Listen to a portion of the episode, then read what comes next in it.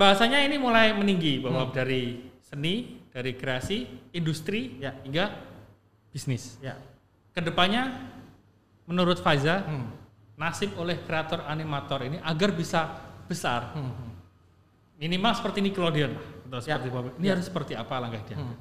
Eh, yang pasti gini, eh, yang namanya menumbuhkan ekosistem industri kreatif khususnya misalnya yang eh, industri IP ini atau karakter eh, nggak bisa sendirian lah intinya. Hmm. Perlu ekosistem yang saling support lah, baik dari apa eh, industri dari dari perusahaan-perusahaan yang menopang karakternya, baik dari kreatornya, baik dari marketnya atau apa eh, audiensnya, juga dari eh, government, pemerintah, bagaimana mereka bisa mensupport eh, industri kreatif. Karena karena jujur aja kayak misalnya gini, eh, Korea industri Korea bis- eh, industri kreatif Korea sekarang bisa sebesar ini. Kita orang-orang Indonesia suka K-pop suka Hmm. K-drama segala macam. Itu tuh campur tangan pemerintahnya kuat sekali. Oh, kuat ya? kuat sekali. karena saya coba pelajari itu dan eh, saya sering eh, apa ngobrol sama pemerintah Korea juga dan mereka sangat kuat sekali. Jadi bagi saya juga eh, campur tangan pemerintah juga harusnya bisa cukup eh, apa kuat juga untuk bisa ngedorong industrinya maju bareng-bareng gitu. Jadi Ini- satu satu oke. kapal dorong bareng-bareng. Ini arahnya berarti pemerintah kita kurang dorong gitu ya?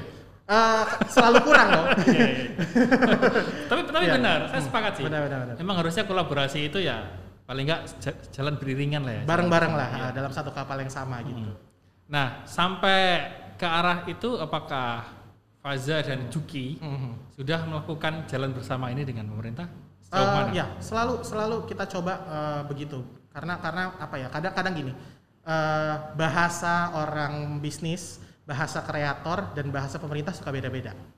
Bahasanya. Jadi bagaimana uh, sekarang challenge-nya adalah kita nyatuin bahasa dulu nyatuin visi dulu visi dan misinya dan uh, kayak kayak akhirnya saya buat yang namanya asosiasi komik Indonesia. Itu kan sebenarnya untuk menjembatani antara uh, apa pelaku-pelaku industri komik dengan pemerintah atau dengan industri lainnya gitu kan saling kolaborasi. Jadi uh, upaya-upaya itu terus terus kita kita coba terus kita cari gitu ya uh, gimana bahasanya supaya kita bisa jadi satu gitu dan dan sampai sekarang terus diupayakan sih. Oke, selain Juki sendiri berapa sih karakter yang lahir dari animasi Faza?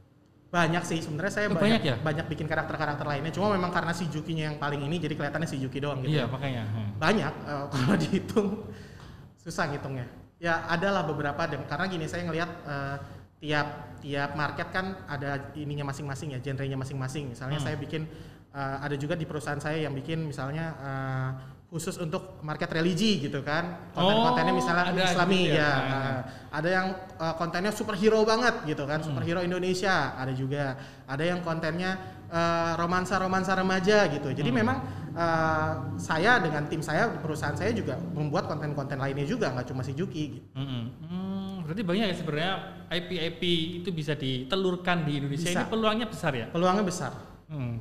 Lalu bagaimana eh, kita istilahnya mencoba menggait Hmm. lokal kemudian menuju global? ya Apa yang dilakukan Faza? Apakah memang ada arah ke situ? kalau kita ngomongin misalnya kayak si Juki Hmm. si Juki ini karena eh, temanya atau genrenya komedi ya Hmm. di mana komedi ini susah untuk komedinya kan lokal banget ya Kontennya, susah untuk dipahami sama orang luar makanya Ya, saya ya. sebenarnya nggak ngoyo untuk Hmm. go internasional yang penting nguasain market Indonesia aja sebenarnya udah oke banget gitu Hmm. ayo kebetulan si Juki komiknya terbit di London Oh udah tapi ada juga. udah udah terbit di Inggris dengan Juki, bagus juga kamu Kiki. iya dengan dengan cerita yang berbeda Oh, gitu. penulisnya bukan saya penulisnya Ah, ah. orang Itali yang tinggal di Inggris lalu dia menulis cerita buat Juki lalu kita gambarin lalu terbitnya di Inggris Oh diadaptasi berarti ya? diadaptasi Oke. diadaptasi karena karena gini eh, bagaimanapun ini kan komedi juga tapi jokes jokes yang bisa diterima sama orang Indonesia sama orang sama orang Inggris beda Hmm. jadi harus penulis sana tuh yang yang bikin yang bikin tulisannya lalu kita ntar supervisi kita gambar terus terbit Tapi sana. namanya tetap Juki kan, Tetap bukan si Juki. Yuke. Kalau di London jadi Yuke. jadi ceritanya tentang si Juki orang Indonesia yang Hmm. kuliah di Inggris Oke. kebetulan penulisnya juga dia orang Italia yang kebetulan pernah kuliah di Inggris jadi Hmm. mungkin pengalamannya mirip-mirip juga gitu Saya kira karena penulisnya Itali namanya Ambrosini.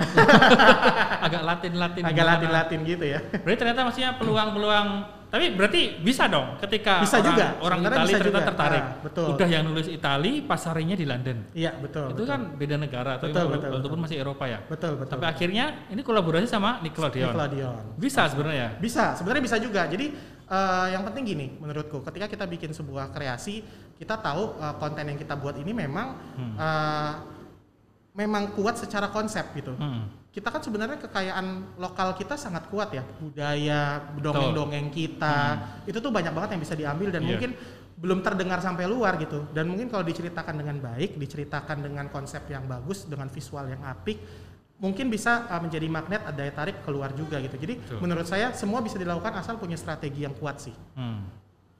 Berarti eh, ini apa pesan Faza kepada masyarakat yang dia gemar membuat komik atau Ya. menggambar itu? Apakah ke depannya dia punya harapan atau udah mending banting setir aja? Apa Oke. yang akan disampaikan kira-kira? Pertama sih memang eh, industri konten ya. Kita kita eh, saya nggak ngomongin komik spesifik tapi kita ngomongin konten misalnya.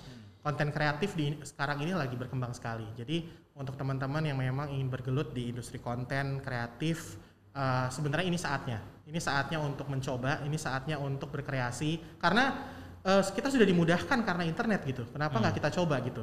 Eh, kita dengan mudah untuk mempublish karya kita langsung gitu ya.